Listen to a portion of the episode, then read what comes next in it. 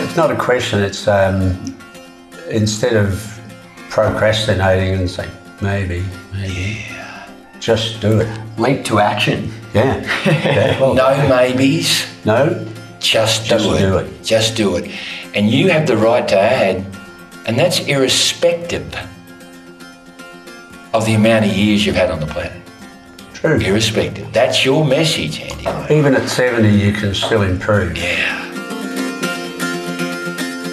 I also think further to that, um, one thing that this trip will help me reflect on a lot when I'm home is uh, the value of empathy, and specifically empathizing with others. And um, you're told a lot to put yourself in other people's shoes to help understand why they might feel the way that they do. But I really think that this trip frames uh, why empathy is such a valuable skill and why it's essential to carry with you at all times. I think uh, empathy for every person you deal with in all facets of your life is essential. I think having people to share it with is infinitely important. Uh, I think you can go through life and experience whole range of incredible things, but if you if you're sitting on that rocking chair at the end of your days looking back on it and you're by yourself and you can't talk to anyone who experienced that with you, yeah, and share and relate and just exchange that compassion, um, I think it's I think I just don't think it's comparable. Yeah. Hey, you've just joined A Journey with Bernie. Greetings, my dear friends, and thank you so much for joining me and today's wonderful guest. My name is Bernie Kelly, and I'm your very enthusiastic show host. Why? Because I woke up this morning, and I don't know about you, but I'm still breathing. I've been expressing my joy for life as a corporate leadership and team building coach for thirty years now. But I've also loved working in the schools, guiding students and our young ones, just to open up their eyes to see more, to do more, to be more. I'm an explorer who wants to take you and them to the summit of Kilimanjaro. Hey, how about the base of Mount Everest, or the intrigue of the Peruvian Machu Picchu, or that epic spiritual adventure across northern Spain, the Camino? Yes, I'm a lover of nature and I am a consumer of life, and that's why this podcast exists. You see, it's a simple exploration of what you and I need to do to find greater love for self, to inspire our own sustainable inner happiness, and to discover greater meaning in our humble lives. Of course, I don't have the answers, but that's why each week you and I will explore the life purpose and the perspectives and paradigms of our wonderful podcast guests, who will share with us their strategies, their thoughts, their actions that just might bring greater meaning to our lives. Hey, we're all on this journey, folks. So today, let's together put on our hat of curiosity and explore life's possibilities.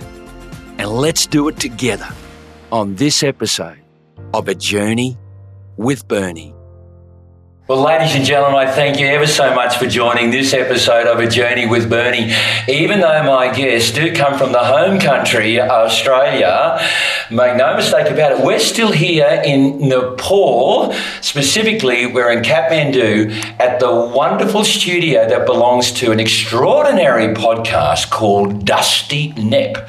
And I thoroughly recommend to any of our listeners out there that they get onto Apple and Spotify. I'm sure they would find Uh, Um, a, a wonderful journey with this young man called Dusty, who's my producer here in Kathmandu. Now, why are we here in Kathmandu? I've alerted you in the previous episodes. We are here because Andy Loney, who is sitting opposite me. G'day, Andy. G'day, Loney. Andy, by the way, can you believe it, lives three units above. What's that experience like, mate? I tell you what, I know it. How come I get all the bloody marbles from well, your kids thrown down under my patio? Because it seemed like the thing to do at the time. So it's mainly accidental, of course. You, that's why I put you on a horse, of course, going to Everest Base Camp. Yes, I must thank you for that. My chiropractor will be very interested to see the outcome. And he's a wonderful human being. He's seventy years of age, folks, and guess what? The man just went to Everest Base Camp. But also supporting him was a terrific young man. Wait till you hear this guy's personality. His name is Darcy Elks. Darcy, I know age is, is but a number, but at twenty-one years of age, mate, you have added so much energy and enthusiasm to our, to our wonderful journey to Everest Base Camp. I thank you and welcome along. I appreciate it. I appreciate it. Thank you for welcoming me in. So what we've got here, folks, is, is three people. The two are leaders, so to speak, and Darcy Elks at twenty-one. And forgive me, Andy, on the other end of the spectrum, Andy Loney at seventy. And we've all had this magnificent experience of getting to Everest Base Camp. Of course, I, in this recent one, was distracted by having to look after one of our trekking participants who was not well. But the two boys here, they made it. Andy, was it difficult? How challenging was it? Did I underestimate it when I described it to you? a, little bit, a little bit of everything there, I think. Um, I anticipated it would be hard, but when it came down to the crux of the issue, I didn't realise how hard it was going to be, and as a result, had to board a horse for the first time ever. And that in itself was an experience, trying to get on a horse. I'd never been on a horse before. Mate, we have video. Uh, yeah, I hope so. And I'm going to see whether I can make it part of the event description. that, that, would be, that would be very interesting, mate. Of course, there's royalties to be paid then, but um, it, was, it was a hair-raising experience. On the horse? On was the horse. Hair-raising experience? On the horse. Yeah. Whose hair were you raising? Well, at one stage I was leaning so far back I headbutted the, t the uh, horse's tail, and the Sherpa guides were yeah. trying to steady me in the saddle saying, move over, move over. And I thought I was all right, but apparently I was leaning to one side yeah. and they said, move over. Yeah. And anyway, we managed it. We've done you a lot folks, of uh, I don't know whether you've ever seen that wonderful image of the. Uh, was it called Clancy of the Overflow? Yeah. Was that the movie? That. There's this wonderful image of the horse and its rider, Clancy, going down this very, very steep slope and leaning right back. Was that you, Andy? It was. I think they probably could have used some of my techniques to enhance the movie itself, but. Uh, It was it was an experience. It was quite difficult, and never being on a horse before, I thought, what the heck am I doing? Yeah. And my back thought the same the next day. But the highlight was trying to get off the horse at the end with four people trying to help me to dismount. Yeah, I thought it was graceful. Okay, well, right foot out of the right stirrup, stuck up in the air while the three tried to get me out of the left-hand side with uh, one foot stuck in the stirrup. But no, it was funny. Andy, what made it even more challenging than you expected? Was it the oxygen deprivation as we got higher? Was it the actual terrain, bearing in mind that I'm aware sometimes the terrain changes, particularly as we get towards Everest Base Camp, the landslides? It's a um, it's a variable environment up there. Things can change um, uh, overnight. Or forgive me for saying so. Did you underestimate the power of your joints? Um, um, did the I, knees stand up to it all? The knees, uh, you probably know. I had a double knee transplant eight, ten years ago, and they're meant for just normal everyday use, not going hairing around the Himalayas and doing these. For twelve, thirteen yeah, straight days. Yeah, thirteen days. Up slob, and down and up, up and down. But um, it, it, I, I did expect it to be tough, but not that tough. Yeah, the and terrain particular? Terrain was, yeah. It was, yeah, it a lot was of steps in there. Lots mm. of steps. And as a result of sideways down steps, mm. with the load-bearing arm, this one, trying yeah. to lower the weight, mm. I've got this bicep is about three times what it was, but the other one's like a pimple on me. Mate, it's you don't want Clancy, you want Clint. I think it could be. Darcy, in fairness, mate, you, you smashed it. I appreciate that. Did, I appreciate did, did that you? a lot. Uh, I mean, yeah, I mean, I did set out and did everything that I wanted to, so I'm very happy with how it ended up, definitely. But give us a description of the overall experience oh. of thirteen days um, flying into Luckla, yeah. flying back from yeah. Luckla. After all, we did fly in the helicopter too, remember that one? Of course. But those twelve days of, of trekking, what did it mean to you? I think um, it was really interesting because Uh, when you slow down and you spend that long working towards a goal, it really puts a lot in perspective for you because, um, you know, you have this gradual build as you get closer and closer and closer until the surreal morning when we got up at four o'clock in the dark and had to make the trip there. And getting there was just an unbelievable feeling. Yeah. Like yeah, yeah. nothing can compare to it, because I just think you have months and months that go into preparation. And then and then when you're there, that's all you're thinking about. That's wow. driving you all the way up there. Yeah. Um, yeah. And then just getting there is yeah. incredible.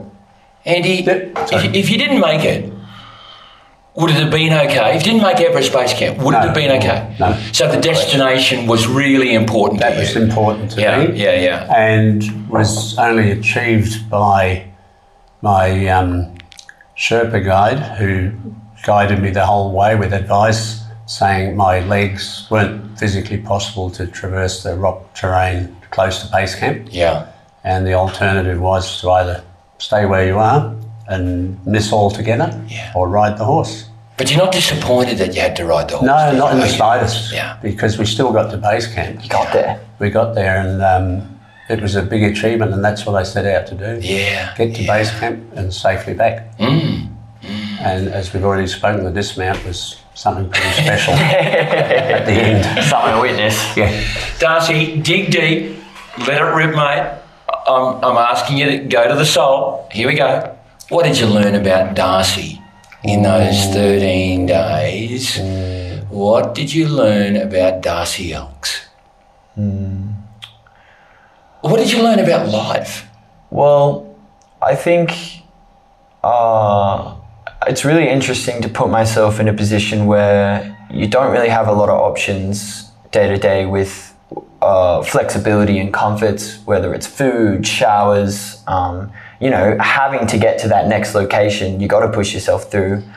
Um, and it was a really great test to see how good my mental strength was. And, and this is a conversation I think we had a lot on the trip, but you know, I truly believe that there were two facets to it. There was your physical ability and there was your mental ability, which was far more important. I think, uh, and I think many people on the trek exemplified that if you had the determination that you wanted to get to that goal, your physical ability came second to that. And, and that was really something that I valued, um, testing my mental endurance. So you're almost saying that physically you, you, you developed a feeling fairly early on that physically you were up for it. Yes. Yeah, definitely. You knew that. Yes. But you still weren't sure whether you would pass the mental test. Yeah. So to put it in perspective, um, the morning after we went to base camp, uh, we had the option of doing Kala Patthar, which is a peak a couple hundred meters above base camp. Um, and I remember listening to people wake up in the morning in the dark. It was snowing, it was cold, and I had the most uh, pounding headache from the altitude, I believe. And I remember sitting in bed and being like, you know, do I want to do this? Do I really want to be getting up for this? Like, it's going to be tough. Um, and I'm just really proud of myself that in that moment, when I got the knock on the door to say, let's go, yeah. I said yes yeah. and did it. Yeah. What was the benefit of your decision? Oh, uh, I don't think words can adequate, adequately... Try. Uh, just breathtaking. Uh, I think the trek up was done mostly in the dark, uh, through the snow. You mean to Kala Patthar? Yes, yeah, up to yeah, Kala Patthar. Yeah. Um, and you know, I couldn't see the goal in sight because there was fog everywhere, and, and it was tough going, and there was a lot of stopping. Uh, I'm very thankful for Passang, my guide, for getting me there, because I could not have done it without him. But I remember maybe about ten meters from the top, twenty meters from the top, it started to clear out and it got lighter, and I just had to take a second to take in where I was and what I was doing, and it was just the most surreal feeling I've ever felt in my life. And, and you know, the people that I met up there and talked to all agree it had to have been one of the best mornings of my life, if not the best morning of my life. You texted me that morning, yeah, and you said, this could be the best morning I of your life. I firmly believe that. And the more I reflect on it, the more I think, how could anything come close? Yeah, really. Yeah. When you got to the top and you turned around, because, uh, you know, I'm... I'm picturing my experiences at Kala Patthar, and you get to the top and you turn around, and there she is. Oh. Sagarmatha. Sagarmatha. Mother Goddess. Yeah, because I was waiting, I was waiting all week to see it. It was really something I needed, um, because it would have been such a shame to come back from a trip to Everest and not have seen Everest. um, and, and just when it, when it rolled out from behind the clouds, I just couldn't believe my luck. And it was just, it was there. And I don't think, you know, you could take a million pictures, you're never going to do it justice. Just having the tallest mountain in the world in front of you like that. Um, something you said to me as well is that you were close enough to talk to it. I really felt that way. I can understand why there's a lot of uh, Nepali people who uh, believe in its um, status as a deity, because it's just remarkable. Yeah, yeah. Do you think it, it gave you a huge boost for the rest of the trip? Oh, oh, the whole way down, just buzzing, because mm. because I did that, and, and, and, you know, base camp was incredible, don't get me wrong, but I didn't quite realise how much more Kala Patthar would mean to me. And, and I think without Kala Patthar, the trip was still excellent, but I'm so thankful that I did it. The crowning glory. The crowning jewel of that entire yeah. trip was definitely that morning of Kala Patthar. What did Everest say to you? What was the conversation? Oh, how did it I speak think, to you? I think some of the best conversations uh, are when two people can sit in silence and contemplate. And what did you contemplate? um, I contemplated the fact that I was Uh, lucky enough to be a twenty-one-year-old in that position. Um, fortunate enough in my life that I get to be there at such a young age, and that I got to experience that, and that hopefully it means I can um, help a lot more people in my life experience that, because I am so young and I have yeah. so much longer to spread that. Yeah. A little bit more than me. no, no. Well, let's go to you, Andy. Andy, I asked Darcy, you know, what did he learn from the experience? Is it possible that after seventy years upon the planet, you could have an adventure like this, finish up on a horse, getting to Everest Base Camp, and still be the product of great learning? And oh. if so, what did you learn, brother?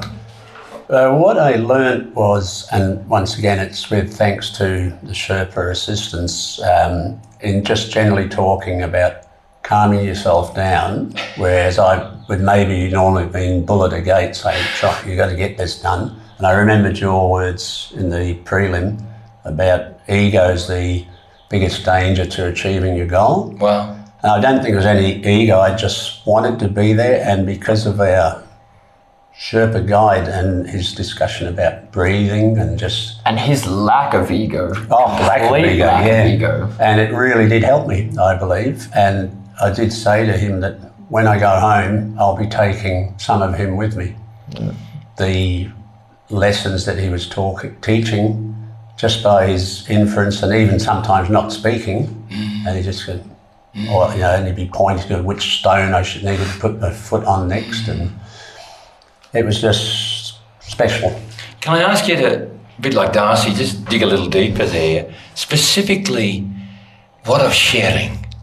I've just introduced the name to you folks. The person that they're speaking about is our head guide, Tshering. It doesn't um, undervalue, of course, the beautiful, incredible work of Kalsang and uh, Passang. But what of sharing specifically do you want to take home and still let it become part of the seventy-year-old man that you are? Well, I think um, just by his example and very few words, and he basically said, you need to slow down, and that's what we did at the back of the group. We took step by step. Uh, it did take a lot longer than other people, but we weren't there to race, we were there to complete the task. Mm-hmm. And I think just his help to think think straight and not not worry, just do it. Mm-hmm. That's step, oops, step by step. And it'll probably, I believe so, help me when I go back to be a, way. a calmer person. Wow. Yeah, wow. I really felt it once, you know, we'd gone through all this yeah. particular segment, that in in the rest of my life that yeah. I'll always have this to look back on, and we, with all the wonderful people we had on the trip, and everybody has a different story, but for me that, I just did feel something. Yeah.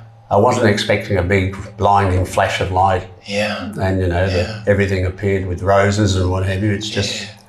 that I think what they gave to me, what Sharon gave, was invaluable. So let's get this into perspective, folks.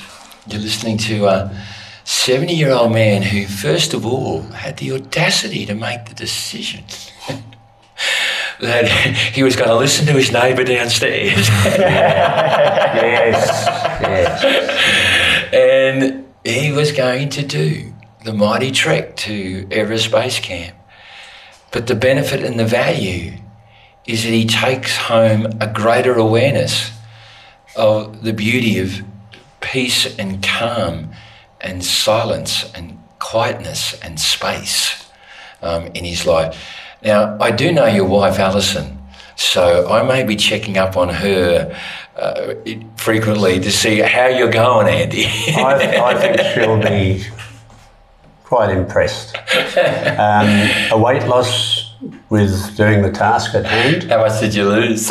Uh, I think it was about five kilos. Wow, wow. And my clothes don't really fit. Yeah, and when you happened to suggest that we're all going to K F C for lunch, he said, well, he, he won't need a new wardrobe then. And I said, well, I chose not to go. And same with preparation for the whole event, I chose no alcohol for eight you weeks. Did. And you stuck to that really well. I was very impressed. We reached Namche Bazaar on the way back. Mm. And then had a first drink. Yeah, yeah. And not that the drink's the overriding thing, but to be able to just shut off the alcohol. Yeah. And I think if I hadn't have done, it would have been a lot more difficult. Mm. And as for my wife, she said, well, you're talking about doing it, just do it. Yeah. Otherwise you'll never do it. Yeah. And so that's how. Dwell upon that for a moment. That sounds like a terrific support. Oh, without doubt. You know. Speak to us about the power of that support and the value of that support. No. Well, we've been together forty-six years now and never had an argument in all that time, of course. But she's always been... Sorry, folks, excuse me.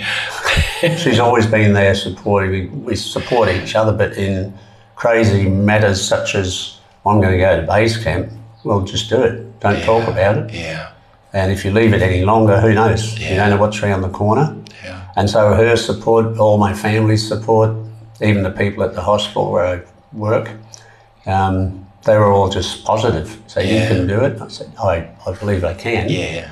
And although the arrival at base camp was somewhat different to expectation, yeah. it was spectacular. It was spectacular, it was, Andy. Yeah. It was spectacular.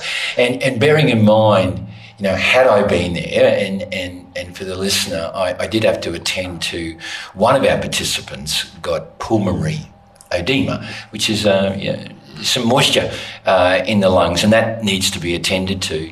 And so it was my duty to, to, to look after her. Had I been there, I think had it been anybody but Andy Loney, I may have had a private conversation to say, I think you're going to get more out of it walking and completing the task. But however, when I heard that you arrived on horse, I was so thrilled that you had had such a range of different experiences at seventy years of age. that that, that offered you an an incredible encounter.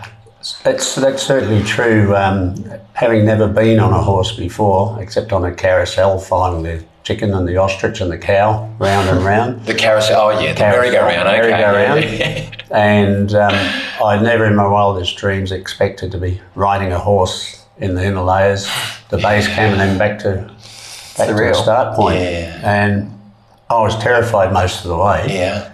And my shoes had taken a pounding on the rocks, and yeah. One of our guides, he took a bit of a tumble trying to hold me on, and that was uh, Gilzan. They held on to you, didn't they? They did. They, yeah, they all wanted a piece of me, so it's a, it's a bit different. No, yeah, it was, yeah, looking back, it was just stupendous. Yeah, yeah, yeah. I think. We've spoken about these Sherpas, uh, uh, Tshering, uh, Kalsang, um, Passang. What do you take from them? What what do they teach us about a different approach to life? I'm not talking about a one hundred eighty degree, three hundred sixty degree, let's change our lives. But what do they teach us is important? Or what did they teach you, Darcy? I think uh, a really good example of this is just the physical embodiment of their ability. Uh, and I have countless videos Um, up and down the trek of passing similar Sherpas who can just achieve the most ridiculous physical feats, mm. um, carrying tens and tens of kilos on their backs, um, up incredibly steep slopes and not complaining at all or faltering and beating people with nothing. And I just can't imagine... Um, I can't imagine the heritage that goes into that and the um, uh, the values that they must be raised with in order for them to be able to achieve something like that. Sort of harkening back to what I meant with the um, mental toughness. Yeah. Um, and I think it's exemplified in all of them. You know, there was no complaints from any of them. I mean, why would there be? They just knuckled down, did the job, um, and it was just remarkable. And it was a great inspiration for, I think, everyone, especially me, up the front with Passang. Um, he just never faltered. He never took a deep breath. He was cool, calm, and collected the whole way. And yeah. It's just a remarkable role model, really. Yeah, yeah. As you look upon the, you know, the Sherpa tribe, you saw them everywhere, Darcy. You know, they, they were coming up, they were carrying all that weight that you spoke about, sometimes building resources for... you know, the, the next Sherpa lodge that was being built. I've seen one of them carry a refrigerator. Yeah, well, there's bag. pool tables up there. Oh, get out of it. How do they get up there? I don't think Let's they're on a plane. Let's hope it's helicopter. Jeez. Yeah, probably yeah, not. Yeah. I can see three of them doing it, maybe even two. Yeah. Jeez. Yeah. But I saw a gentleman, probably whether it was two or three of them over a number of days, carrying a whole lounge suite. Things on their back. Remarkable. You know, it was like they were outfitting a new, maybe a new lodge or a house or something. And I thought, how are they possibly able to do that? I've got a tiny little backpack with a water bladder on it, two bottles, and I'm flat out walking with that. Yeah. And that brought to another issue where at times when I was struggling really bad, they'd take the bag off me. Yeah. Stick it on their and own. And they'd have two. They'd have two bags. Yeah. Um, but yeah, nothing was too much trouble for yeah. them. They're yeah, that's right. Preferred. Very accommodating. Yeah. And, and we'd get in at the end of the day um, and we'd all, you know, lie down and, and be exhausted, and they wouldn't be sitting down. No. They'd come over, take your order, take yeah. your hot drink order, go get that, bring it back and still be standing. And I'd have to be like, guys, you can sit down, please. You must be tired. No complaints, just yeah. smiles, hands you the drink, yeah. make sure you're looked after. Just, yeah. I think the, the whole Nepali people, their work ethic is just monstrous. It's huge. And even in the streets now, the people are trying to eke a living out of an overcrowded market. But it was just, it's hard to put to words, but there was no complaints. They do their job. And it, it's a fascinating approach to labour. Oof, yeah. Isn't it? Like, like they don't see excessive labour as a chore. No. They actually see excessive, what we would call excessive labour, uh, right? They actually see that as just part of the existence and almost in some ways a privilege mm-hmm. to be able to work that hard. Yeah. Uh, that's a different approach to what I see sometimes back at home. Like if I have to labour past my eight hours... Um, then you better yeah. pay me overtime. Look at the clock. Or, you know, um, I'm not quite sure that I'm going to be available for this. Uh, they they embrace it. Yeah. Yeah. Completely different mindset. Yeah. In yeah. a lot of ways. Yeah. And um, with with their calmness, and I was trying to talk with Sharon and Gelzan about everybody's calm, they, despite all these heavy lifting tasks. And they said back in Brisbane, people were running around like ants, toot, toot, this way, that way, this way, and leaping over each other to get across the road. Or the traffic issues are quite interesting here, but there's, we managed to get through. But in Brisbane, there have been arguments, and but that doesn't happen here. Yeah, it's just yeah. a totally different environment. Yeah, I'm just thankful we were able to experience it. Yeah, yeah. Does it? Does it make you question your own lifestyle? Or does it make you question the lifestyle that you see all around you in our in our Australian society or in Western society? Do you think there are some values there that that that should be reconsidered as a result of your experience over here in Nepal? Um, I have to say, it really makes you reflect on privilege and what it means mm. to be privileged. I think um, having this experience really allows you to reflect on the life you've lived and the trials and tribulations that you go through. When you put it in perspective, you know, it's just like looking at it from a completely different angle, and you realize that, you know, perhaps, uh, and, and it helps you to reflect on the fact that you live a privileged life and you need to remember that in everything that you do. Okay. And I think that's a... Uh, way of living a better life, yeah. and I think you'll be happier for it as yeah. long as you realise that no matter what happens, gosh, you're in a great position, yeah. and yeah. you can always come back from whatever, you yeah. know. Andy, do you think we live a privileged life? Yes. Yeah? Elaborate. Yeah. Well, what's privileged about it when people don't even talk to their neighbours? You and I are different. Well, we're different, yes. Yeah. Um, I just think everything's there for us. We've got hot and, hot and cold water on tap, and you don't have to worry about water pressure, and yeah. unless the floods have been uh, once in a hundred-year floods, which we've had three of in ten years. Um, you just take for granted electricity, time, electricity, elevators, whatever, toilet food, paper, yeah, toilet paper, hello, yeah. hello, yeah, yeah, yeah, yeah, yeah, yeah. Water, water, yeah, water. Drinking water, yeah. From the tap.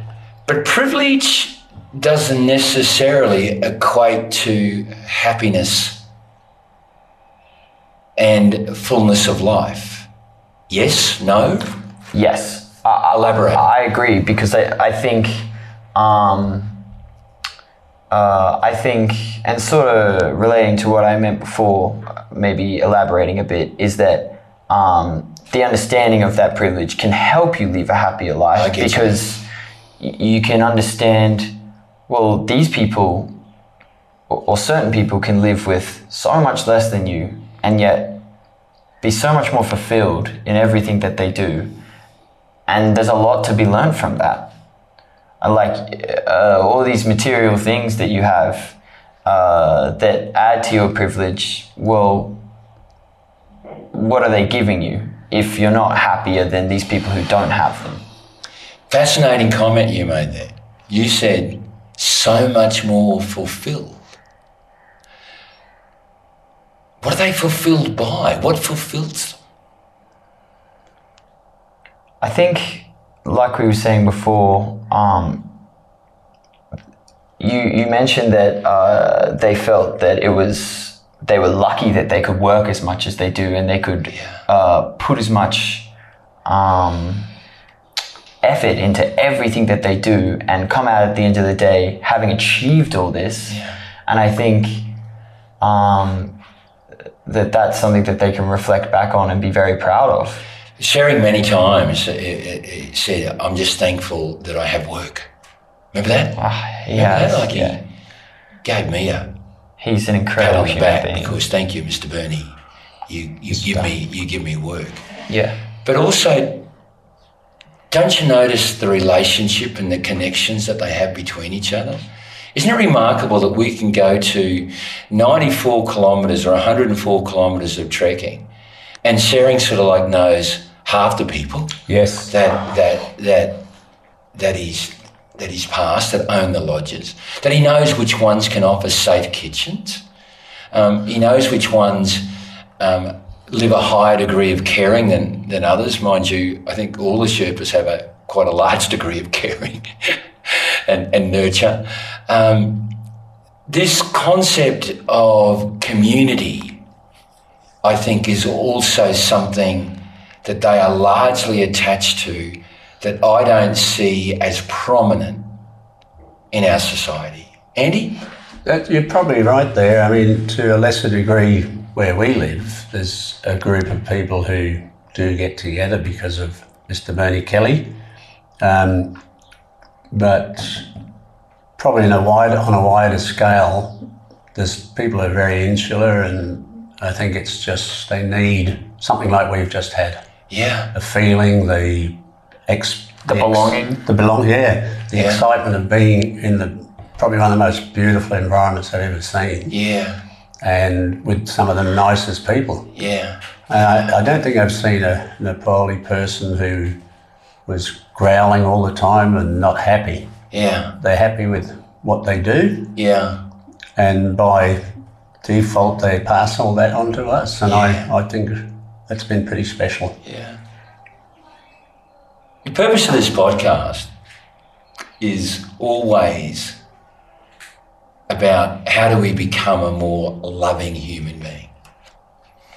Um, a subsidiary or parallel purpose is, what do we need to do? What are the actions we need to take in order to inspire greater sustainable happiness that is generated from within, not attached to things that we own or accumulate? And in becoming more loving and founded in greater happiness, we supposedly add more meaning uh, to our lives. How has this experience inspired greater inner happiness for you? How do you think you can take from this experience and and allow it to to more often inspire greater happiness? How can this experience make you a more loving human being? What strategies, what actions do well, you take away with you? I think we've probably covered some of this, but when you think back on the trip itself and for all the elements we've spoken about that have been beneficial in one way or another, and if if something's not quite right back on the, the Western Front, that um, we just draw back on the memories from this trip. Um, and also one of the issues when our colleague was withdrawn through the helicopter, it gave the rest of the group, I believe, a, a bit of a burst to go, oh, we've got to do it for her. Well, yeah, yeah. yeah. I think that's, that, a, that's a real connection. That's a real, yeah, maybe there's the message, is, is the energy that was actually drawn from that feeling of connectedness. We formed our own community, as often happens on these treks, of a, of a shared, powerful journey bringing us together. Maybe there's a, there's a message or a strategy in that that we should seek more often, you know. But it, I, just referring back to what we've experienced if in times of, maybe times of doubt, um, when we're back home, just refer back and it won't be long before the memories pop up. Yeah. About what made it special, and that's a valuable tool to have available yeah. for us. I also think further to that, um, one thing that this trip will help me reflect on a lot when I'm home is uh, the value of empathy, and specifically empathizing with others. And um, you're told a lot to put yourself in other people's shoes to help understand why they might feel the way that they do. But I really think that this trip frames uh, why empathy is such a valuable skill and why it's essential to carry with you at all times. I think uh, empathy for every person you deal with in all facets of your life is essential. And I think that this trip really framed that nicely. I'm tearing up. I'm watering up. You've hit the nerve. twenty-one years of age, folks. Did you hear what he said? Of course, his greatest challenge is to live it. Well, that's but, the daily struggle. But what you just heard is a, a an evolving value of Darcy Elks, who now recognises the possibility that you can have that empathy and connection with every single human being. But equally, equally, that doesn't mean they're going to respond. No, but you can you can put the paints down in front of them and let them paint their own picture. Yeah, I don't um, think that should detract from your um, continued pursuit of empathy, because, no. yeah, not everyone is going to return uh, a similar favour, but it shouldn't change the fact that you want to try and empathise with them. But oh, to have the confidence that if someone rejects your empathy, it's perfectly okay. Well, I think that's, Definitely. yeah, empathy manifested. That's the whole definition of empathy. Wow, what a beautiful response. I think, yeah, yeah. I really think that empathy in the face of truly awful people is empathy by definition. Yeah, yeah. I think back to when we were at Khagendra talking to the children. Better explain what Khagendra is. Khagendra, I'm not sure of the current name, but it's a vocational school for disabled children in Kathmandu. And thanks to various people in the business community, their school was rebuilt. And during our time with the students, we had the chance to talk to small groups. And the question, I think, was posed, what do you like about yourself? And what do you like about Nepal? And the young man that was in our group, he spoke exceptional English, and he said, I like to make people happy. And then he said to me, what's best, a smile or a laugh? And I said, well, if you smile, somebody more than likely will laugh. And that just carries on. That's yeah. an excellent story. It takes yeah. more muscles to smile than it does to frown. Uh, it's pretty special. That's a good way of putting it. Yeah. I agree. Andy, what's most important to you now at your age that you didn't feel was important to you at thirty, at forty, at, at twenty-one? At twenty-one. thirty-nine years ago, yeah. What's important to you now that you see really clearly after the journey of life? You've had seventy years upon the planet. What do you see now as important that you never, you, you never really understood the importance of it back then? Well, I think at the base of it all, at the front of it all, is, is family. Um, wife, partner, whatever everybody has, uh, children, grandchildren, and all of a sudden they've just, although they, we've always had, you know, their best feeling, best um, intentions at heart, it just seems more important now to share with the children and my wife, my daughter, and it hasn't always been smooth going for anybody. Um, but what we've got now, we've got this tool that we can share. We can share with them and try and just make things better. If I'm making myself a better person, I think it will flow on. Yeah. And I think I've done that to a degree. Darcy, um, I'm, I'm coupling your your comment about empathy before with what Andy just said. It's it's almost like empathy is the is the um, uh, uh, part of the same family as what Andy Andy spoke about. Andy, is, is it is it is it a value to, rather than just say family, if we said love? And I'm talking about love for family members. But equally, do you now recognise how important it is just to love people? Yes. It's, it's, that's more than just family, isn't it? It is. Yeah. Um, I mean, in my private life outside of this environment, um, I, I work at the hospital helping people, and empathy is the key message of the Mater Hospital Creed. And it's just helped me even before coming here. And I think when I go back next week, it'll be probably increased, intensified, yeah, to spread what I've got, yeah, what I've seen, yeah, and experienced, yeah, share with everybody. Yeah. What a good place to do it as well. Yeah. Oh, yeah. And but not only to their benefit. No, no, for mine as well. Yeah, yeah. You have to have your love for yourself. Yeah, not being look yeah. at me. Yeah. But um, if you can do that, I think it's easy to pass the message. Yeah. And you can only offer the message. Yeah. You don't. You can't sort of say, this is what you must do. Sure, that's right. This is what you can that's do. Right. Yeah, yeah.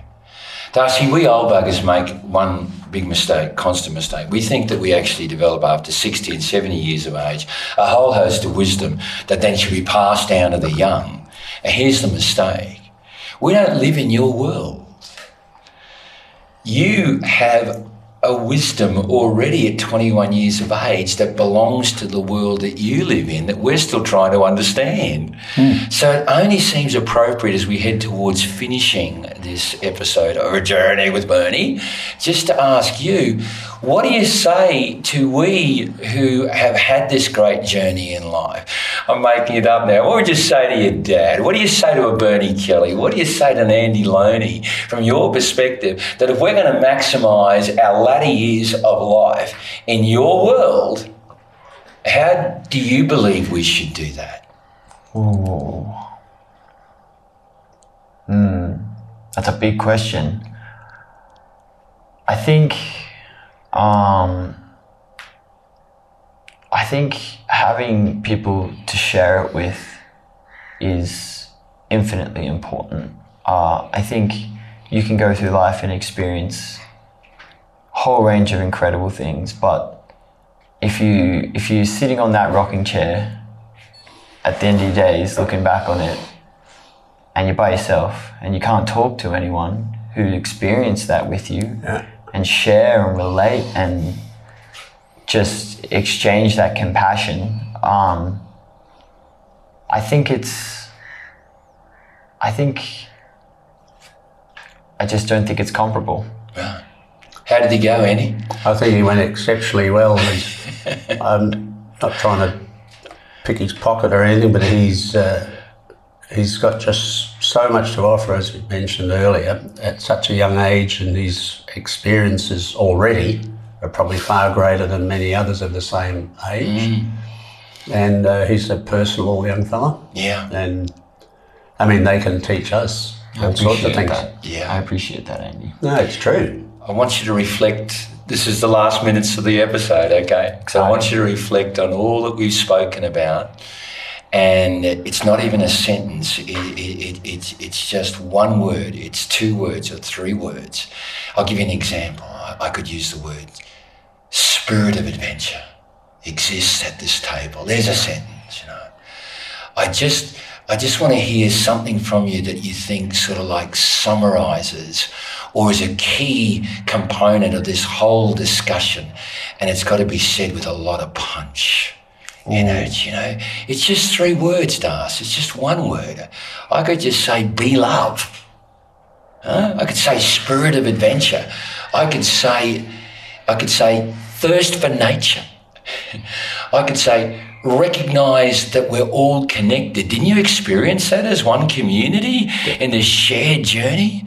Embrace shared journeys, shared adventures. These are words that I'm hearing from you guys. Uh, as a result of this episode.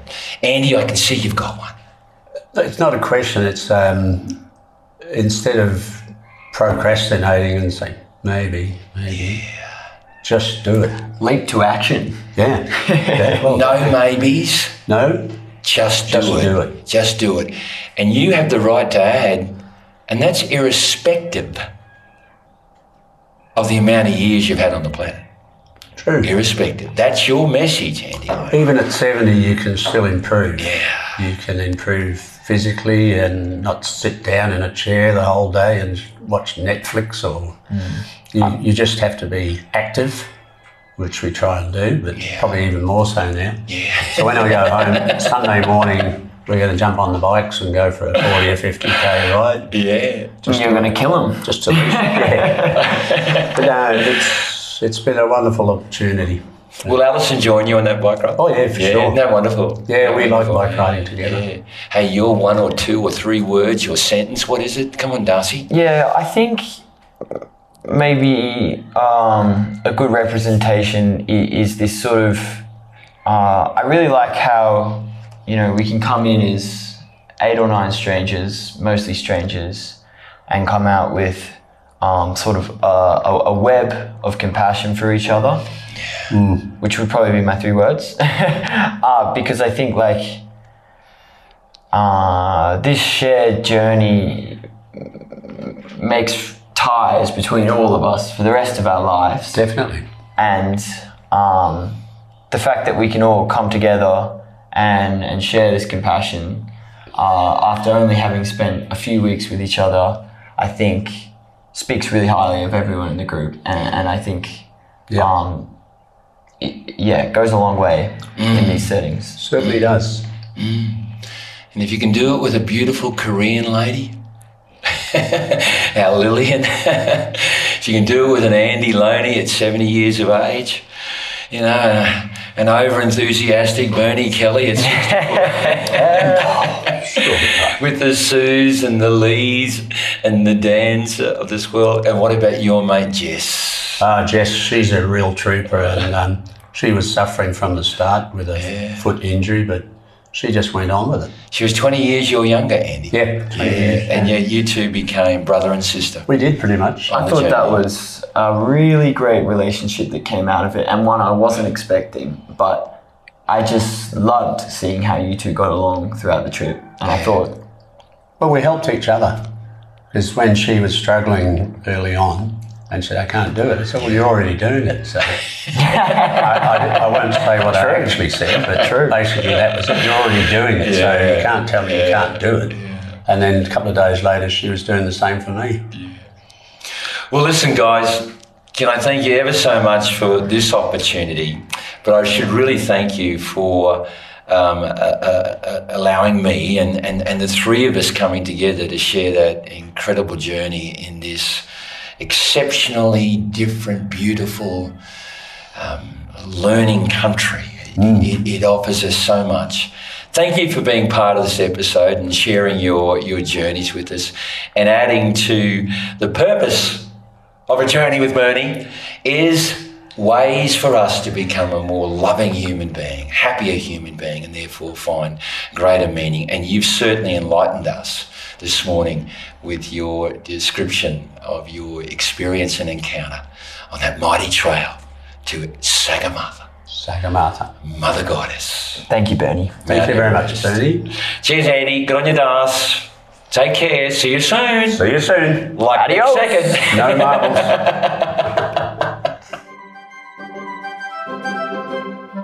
Well, I do hope you enjoyed today's episode of A Journey with Bernie. Folks, I loved it. Contact and connection details of today's podcast guest and any references to resource materials, books or educational sources, they can all be found in the podcast notes. Do go there, folks. And also be aware that our guests would welcome hearing from you. Now, for those of you who have previously rung me about joining our forthcoming adventures to Nepal and those glorious Himalayan treks, trails either this October or in April of two thousand twenty-three. It's great to have you on board. I am so thrilled. Can you imagine it?